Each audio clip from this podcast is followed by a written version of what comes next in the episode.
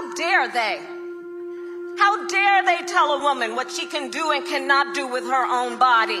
In de Verenigde Staten slaan vrouwenbewegingen alarm. Het Amerikaanse Hooggerechtshof wil immers het 49 jaar oude recht op abortus onderuit halen. Dat staat te lezen in een ontwerparrest dat vorige week gelekt werd. How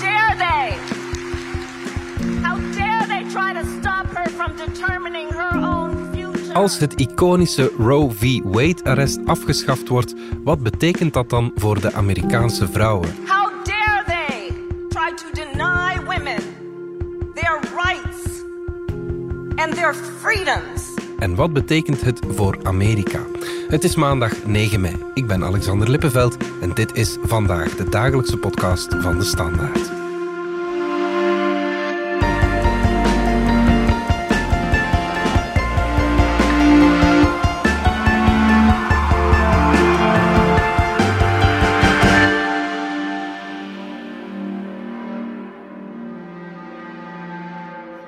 This decision holds, it's really quite a radical decision.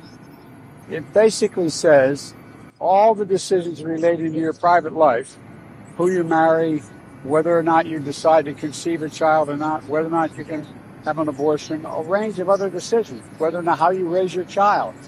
And so there's a whole, it's, it's a fundamental shift in American jurisprudence. Steve de Voer, onze Amerika-kenner. Leg eens uit, wat heeft het eh, Supreme Court of dat Hooggerechtshof precies beslist? Er is nog niks beslist. Er is een, eh, een ontwerp van de meerderheidsopinie, enfin, dus een voorafname op wat de uiteindelijke beslissing nou in principe moet zijn, is uitgelekt. Een ontwerp dat dateert van februari. Dat is nu uitgelekt in het eh, politieke magazine Politico. Ja. En omdat het toch wel heel duidelijk aangeeft dat het de bedoeling is eh, om, wanneer de beslissing officieel wordt genomen in, in juni, om Roe v. Wade in de prullenmand te gooien, daarom staat heel Amerika wel enigszins begrijpelijkerwijze op zijn achterste poten. Ja, ja, ja. duidt dat is dat, eh, dat arrest, dat Roe v. Wade-arrest. Het- het- Ik denk dat het het enige arrest is waar ik ooit al van, van gehoord heb. eh, eh, Het is, het is ook voor hedendaagse Amerikanen ongetwijfeld het beroemdste arrest uit de geschiedenis van, van het Supreme Court. Mhm. Omdat het natuurlijk ja, een enorme impact heeft op het leven van heel veel vrouwen, en mannen ook trouwens. Roe v. Wade was destijds in 1973 een fenomenale donderslag bij heldere hemel van het conservatieve kant bekeken dan misschien. Ja, ja, ja. Omdat niet alleen werd opeens op een moment, laat ons wel wezen, dat eh, het recht op abortus in de meeste westerse landen absoluut nog geen sprake van was, ook, ook bij ons niet.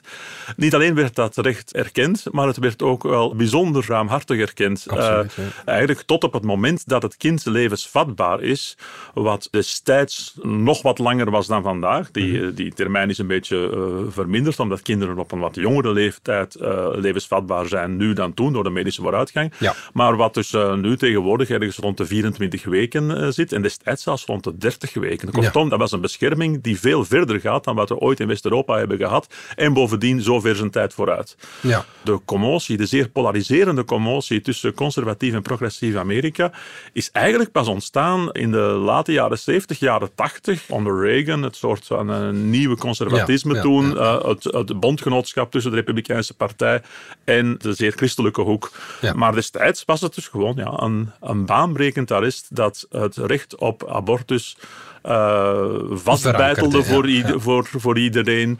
En eigenlijk gewoon zei, eh, eh, staten mogen daar niet van afwijken. Dat arrest dreigt nu geschrapt te worden. Hoe groot is de kans dat die ontwerpuitspraak van het eh Hooggerechtshof definitief wordt? Dat is een goede vraag, want eh, natuurlijk wordt er wel een druk gespeculeerd over wat de gevolgen kunnen zijn van dat lek. Trouwens, aan de conservatieve zijde, eh, de media daar, die praten eigenlijk nauwelijks over de inhoud van het arrest en over het feit dat, dat, dat het recht op abortus eh, staat te wankelen. Daar gaat het vooral over wat een ongelooflijk smerige truc Ja. van de democraten dit is om eh, het heiligste der heiligen, een, eh, een beslissing van het Supreme Court, opzettelijk te lekken om commotie Het is te wel maken. heel uitzonderlijk. Hè? Ja, we weten ook niet of dat het geval is. Ja, ja, ja. Niemand weet wie het gelekt heeft. Maar bedoel, dat is wel de, de, de, zeer plausibele aanname aan rechterzijde dat het inderdaad een progressief lid is van het team van een van de progressievere rechters of zo die dat gedaan heeft.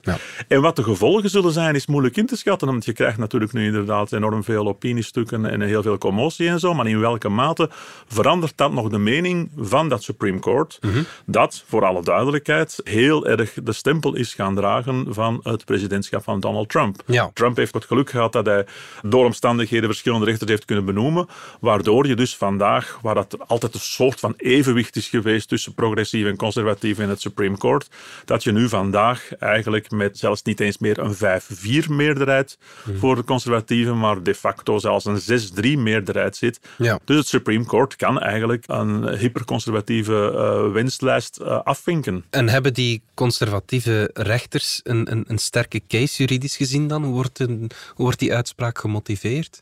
Het is heel afhankelijk van eh, welke media die da- je, je daarover volgt. In het arrest zelf, Samuel Alito, de zeer conservatieve rechter die het heeft geschreven, die zegt eigenlijk zonder meer van ja, maar er is altijd al een heel slecht arrest geweest en slecht gemotiveerd en bij de haren gesleurd, want hoezo een recht op abortus? Ja. De founding fathers eh, die onze grondwet schreven op het einde van de 18e eeuw, hebben over dat recht van abortus helemaal niet gerept.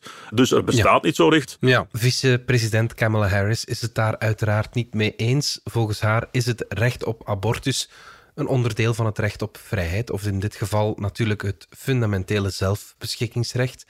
Dat was de redenering in Roe v. Wade. Hoe durven ze vrouwen vertellen wat ze wel en niet mogen doen met hun eigen lichaam, zegt Harris. If the court overturns Roe v. Wade, it will be a direct assault on freedom, on the fundamental right of self determination to which all Americans are entitled.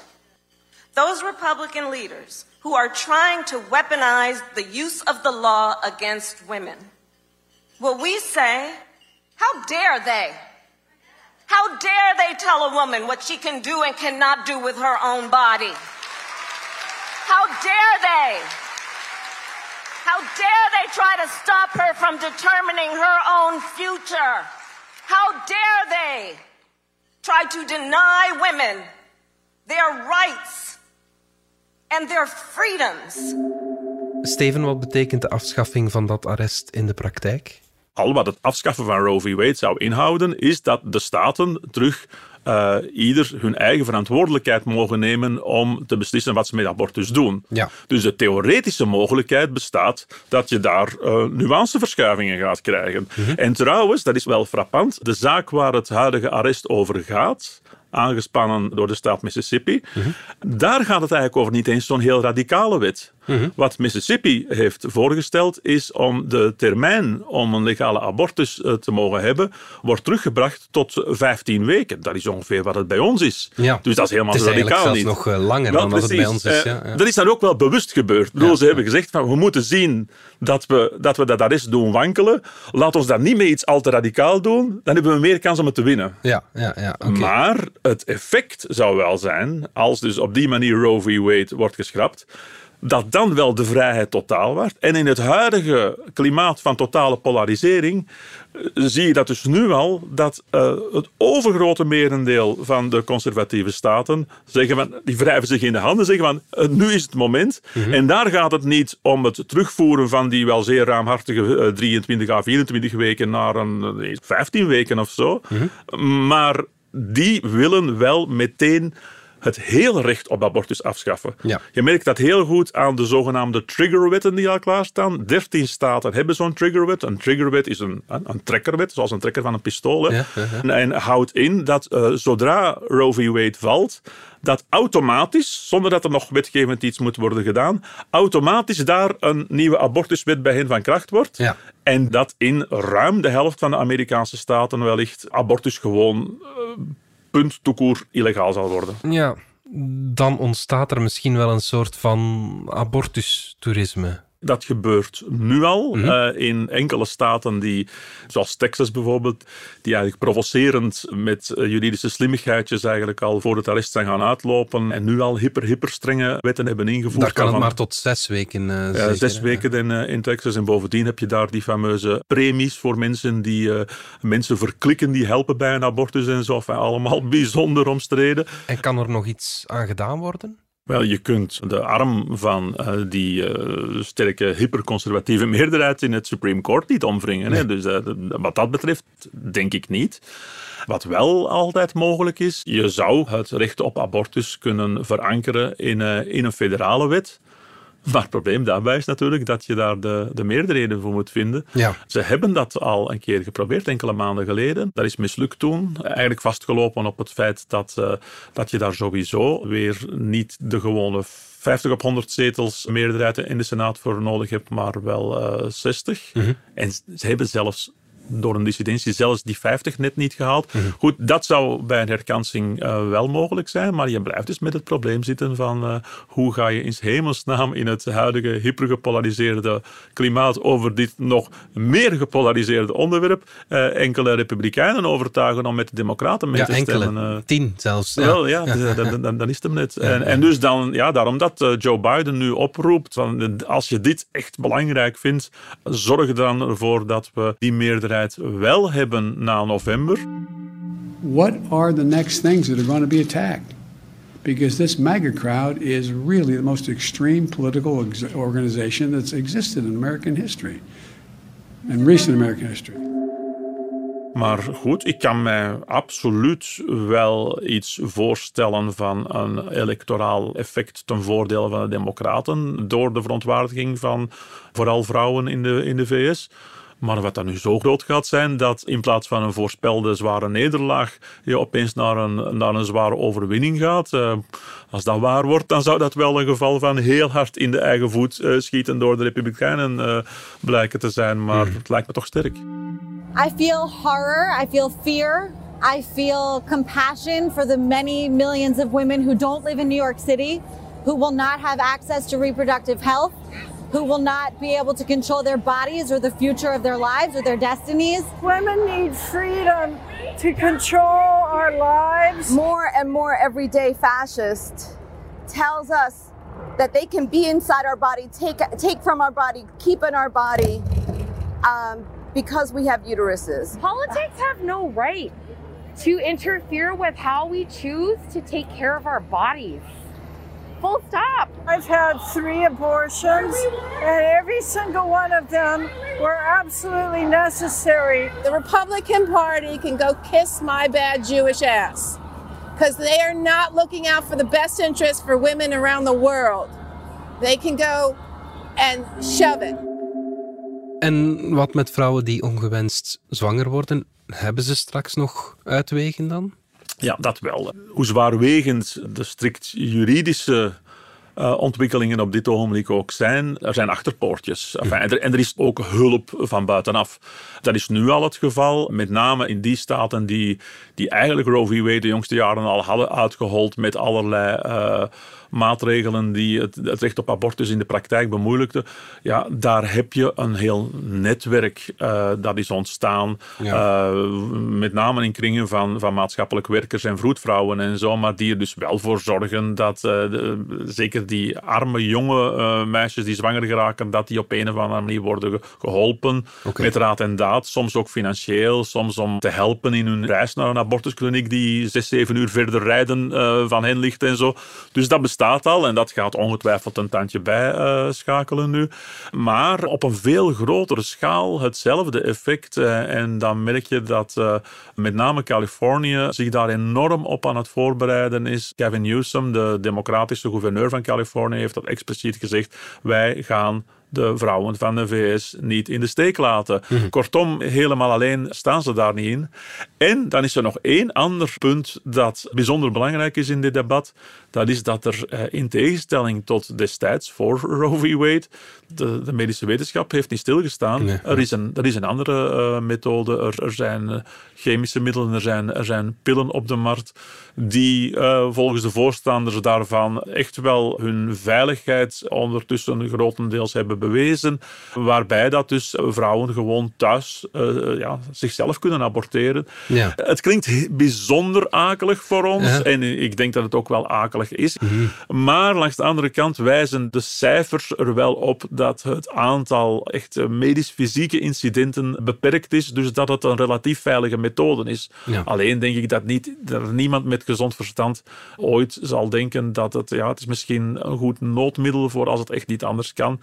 Maar de praktijk... Het mag niet de standaard way to go Wel, zijn, en dat is het aardig aan het worden, want op dit ogenblik is dus meer dan 50% van de abortussen die eh, worden uitgevoerd in de VS op het ogenblik, is al met zo'n pil. En dat is te danken aan het feit dat je door allerlei beknibbelingen en reglementjes en zo, dat die uitholling van Roe v. Wade al Ja. jaren bezig is en dat je dus eigenlijk abortuswoestijnen al in de VS hebt, waardoor dat eh, mensen meer en meer zeggen van ja goed, ik kan via een online consultatie met een abortusarts de toestemming krijgen en die zal mij wel, nou wel per post die pillen opsturen. En de vraag is dus of de afschaffing van Roe v. Wade in de praktijk zou leiden tot minder abortussen, wat de conservatieven zo graag willen. Je merkt ook wel dat er een manier is om dat verbod te omzeilen. Want eh, volgens de cijfers zou dus het aantal abortussen in Texas sinds de invoering van die, van die wet in de, in de herfst gehalveerd zijn, min 50 procent.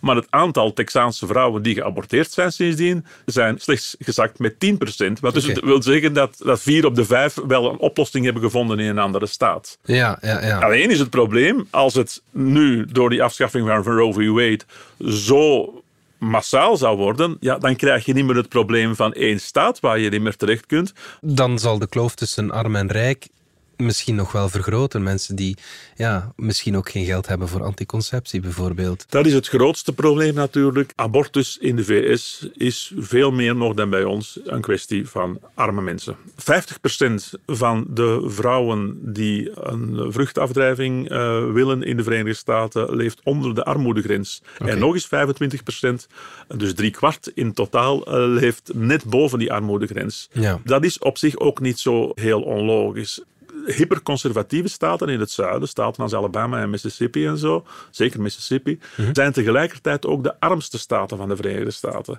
Je hebt eigenlijk daar wel een correlatie. Er zijn natuurlijk ook de staten, want ze zijn hyperconservatief, dat in het onderwijs zaken zoals gewoon elementaire seksuele opvoeding Ja. en zo niet worden gegeven. Ja. Kortom, laag opgeleid, geen middelen, vaak ook wankele eh, gezinnen vanwege die kansarmoede. Het is niet onlogisch dat zeker ook jonge meisjes, of ah, jonge vrouwen in het algemeen, in die staten en zeker in die armere kringen in veel grotere mate zwanger worden. Ja. Maar juist die hebben vaak zelfs niet eens een auto in zeer rurale streken. Dus gewoon al het feit, wat je al de jongste jaren sowieso al had, het verminderen van het aantal abortusklinieken, waar bijvoorbeeld in een staat als Mississippi er maar eentje me- meer was in de, in de hoofdstad. Gewoon al die honderden kilometers die je daarvoor moet reizen, Die zijn al niet dat evident, was al ja. niet evident. Laat staan dat je nu zou zeggen van oeh, ik moet een staat of vier, vijf ver reizen om een abortus te kunnen hebben. Dat is gewoon onmogelijk. Nog los van het feit natuurlijk, weer, je zit in armere, lager opgeleide milieus, vaak eh, cultureel ook eh, wel wat ouderwets denkend en zo, dat het heel vaak gaat over eh, jonge vrouwen en meisjes die niet willen dat hun familie dat weet, of zelfs hun ouders dat weten en zo. Dus hoe ga je dat in hemelsnaam organiseren? Dus Ja. je krijgt daar ongetwijfeld dus ofwel vrouwen die het al moeilijk hebben en die dan toch noodgedwongen een kind krijgen in zeer moeilijke omstandigheden, of die zoals vroeger het zelf maar zullen proberen met alle gevaarlijke gevolgen van dien. Hoe reageren vrouwenbewegingen in de VS nu op, eh, op wat er gelekt is? Ja, verongelijkt, verontwaardigd, boos, woedend, razend. Ja, het, is wel wat. En ik denk dat je dat ook niet helemaal geïsoleerd als een abortuskwestie mag zien. Eh, het, het is wel meer in het algemeen. Ik zeg natuurlijk niet in New York of in San Francisco of zo, maar in een groot deel van de Amerikaanse staten, de conservatievere Amerikaanse staten, is het vrouwenbeeld bij die conservatieve mannen nog altijd iets dat wij associëren met meerdere decennia geleden bij ons. Eh, de tijd is daar wel wat blijven stilstaan en dat vergroot natuurlijk die woede nog voor dit dossier, dat meer is dan een symbooldossier natuurlijk, het is een groot praktisch belang, maar dat toch ook vooral, dat is een soort alarmsignaal van ja, het begint hiermee Ze willen wanneer niet terug naar de haard gestuurd worden. Nee, het is dat. En, en, dus dan krijg je inderdaad het, het gevoelen onder feministen van ja, van voor dat soort mannen, die dus bijzonder talrijk zijn nog in de VS, ja, zijn we eigenlijk gewoon een soort van zwangerschapsvaten, ja, broedfabriek en zo. Ja.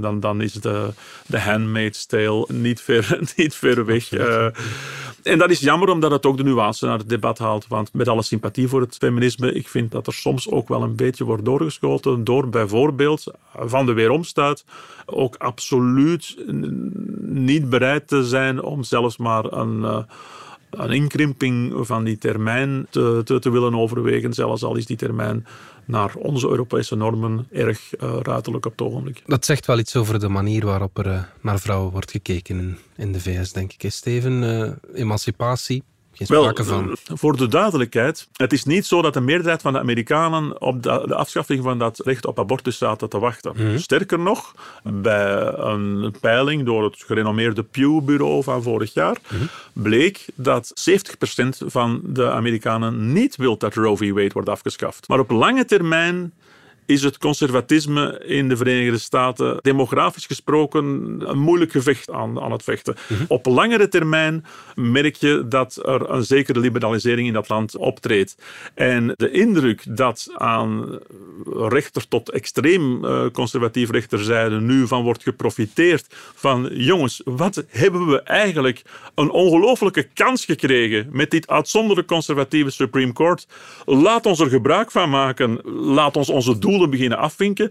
Die schrik zit er bij progressieven heel erg in. En wat zou er dan nog kunnen afgeschaft Bijvoorbeeld het recht op het homohuwelijk, het via het Supreme Court betoneren van een zeer erg in marmer gebeiteld recht op vrije wapendracht eh, zonder enige restricties. Mhm. Ik denk bijvoorbeeld ook aan de fameuze Don't Say Gay-wet, mhm. die uh, enkele weken geleden in Florida opeens de gemoederen zoiets kan verhitten, waar ze dus letterlijk scholen verbieden om nog over homoseksualiteit te praten. Hmm. En als je dan spreekt over scholen en de vrijheid van gedachten, het feit dat in een soort van overreactie aan rechterzijde tegen Black Lives Matter, hmm. dat er in verschillende staten uh, scholen nu wordt verboden om nog uh, onderwijs te geven over, uh, ja, het mag nog net kort over de geschiedenis van de slavernij gaan, maar vooral niet over het feit dat zwarten na de periode van de slavernij nog verder zouden zijn gediscrimineerd in de Verenigde Staten. Want dat, dat mag gewoon niet en daar kun je als school voor bestraft worden. Kortom, als je dat hele klimaat voelt en je merkt dat er een Supreme Court is dat daar zonder enige remming aan het meewerken is, ja, dan maakt dat eh, progressieve mensen bang. Er zijn progressieve staten die zich duidelijk uitspreken tegen dit voorstel, zoals de gouverneur van Washington, Jay Inslee. Washington State was a pro-choice state. Washington State is a pro-choice state, and we're going to fight. We are going to fight like hell to keep Washington a pro-choice state. That's why we're here today. Steven, wat zijn de politieke gevolgen van die uitspraak als ze eind juni definitief zou worden? Moeilijk te zeggen, maar het is denk ik veel betekenend dat het nieuws over het uitlekken van, van dit ontwerparrest niet jagend en met veel fanfare is onthaald door de conservatieve media en de Republikeinse Partij. Mhm. Die tonen zich verheugd, maar zeer gereserveerd. En uh, prefereerden om vooral over dat lek te, te praten. En verder, het is dan relatief stil. Ja. En dat vind ik veel betekenend, omdat ik vermoed dat het te maken heeft met onzekerheid over het politieke gevolg daarvan. Ja. We hebben het hier al vaker over gehad het gaat niet goed met Joe Biden qua populariteit. Mhm. Uh, heeft hij voor een groot deel te danken aan dingen waar hij weinig aan kan doen. Biden op dit ogenblik is aangeschoten wild. En de tegenreactie tegen Biden uh, dreigt in november bij die zo belangrijke midtermverkiezingen af te stralen op zijn hele partij. Dus de peilingen staan op goed tot zeer goed weer voor de Republikeinen. Ja. Ze willen dat natuurlijk vooral behouden. Mhm. En wat is in de ogen van veel strategen eigenlijk een van de gevaarlijkste dingen die er kan gebeuren. Dat is dat de ja, wat gefrustreerde, in de touwen hangende democratische kiezers opeens een geweldige casus belli, een, een, reden om op straat te komen vinden. En wat dan niet meer dan het afpakken van hun, van hun iedereen's uh, recht op abortus. Eigenlijk krijgt Joe Biden een soort van oppositierol aangeboden. Terwijl Absoluut. Hij, ja, ja, en sommigen noemen het uh, gewoon weer een reddingslijn Ja. eigenlijk. Eh, dat, eh, dit, dit is een voor democraten echt gevoelsmatig zeer belangrijk punt. En niet alleen voor democraten. Hè. De Mhm. schrik zit er ook in. Wat gebeurt er met de economisch, fiscaal meer conservatief denkende republikeinen, vooral republikeinse vrouwen, Mhm. die weliswaar met de vinger op de neus omdat Donald Trump in die kringen nu ook niet direct uh, de, de, de meest uh, sympathieke figuur is, maar die vooral om financiële redenen dan toch maar op Trump hebben gestemd in het verleden. De kans dat die groep hierop afknapt Ja. en, en, en zegt van ja, maar op die manier niet meer en met de Republikeinen. Ik wilde een fiscaal conservatieve partij. Ik wilde geen, geen partij van Geen religieuze fanatici ja, voilà. die, eh, die, die, die, die allerlei gekkigheden over ons eh, eh, loslaten. En dus de, de schrik dat dat abortuseffect zou gaan spelen, die bestaat wel. Met andere woorden, de samenleving wordt nog een stukje verdeelder in de VS Absoluut, dan absoluut. En dat is zonde. Ja. omdat, enfin, ik kan het niet genoeg herhalen, als de Verenigde Staten eh, politiek een redelijk land eh, waren eh, op dit ogenblik, dan denk ik dat er inderdaad een soort van redelijk zoenoffer tegenover eh, conservatieve anti-abortusactivisten mogelijk zou zijn geweest. Door dus bijvoorbeeld te zeggen, eh, ja, die, die, die termijnen van Roe v. Wade, zeker in een dag als vandaag, de tijden zijn ook wat veranderd. Mensen hebben meer toegang tot informatie toch dan vroeger eh, en is nu wachten tot bijna zes maanden ver om, eh, om nog een abortus wettelijk te houden. Is dat niet overdreven? Laat ons dat wat terugvoeren. En ik denk dat ja, heel veel mensen zouden zeggen dit is een redelijk compromis. Mhm. Maar wat er nu op tafel ligt, de facto, is een, is een afschaffing van dat recht. En ja, dat is eigenlijk toch wel het terugkatapulteren van vrouwenrechten naar de middeleeuwen. hè. Goed, Steven de Voer, dankjewel. Dit was vandaag de dagelijkse podcast van De Standaard. Bedankt voor het luisteren. Download onze app DS Podcast of volg ons op Spotify, Apple Podcast of eender welk ander podcastplatform. Alle credits van de podcast die je net hoorde vind je op standaard.be-podcast. Reageren kan via podcast.standaard.be. Morgen zijn we opnieuw.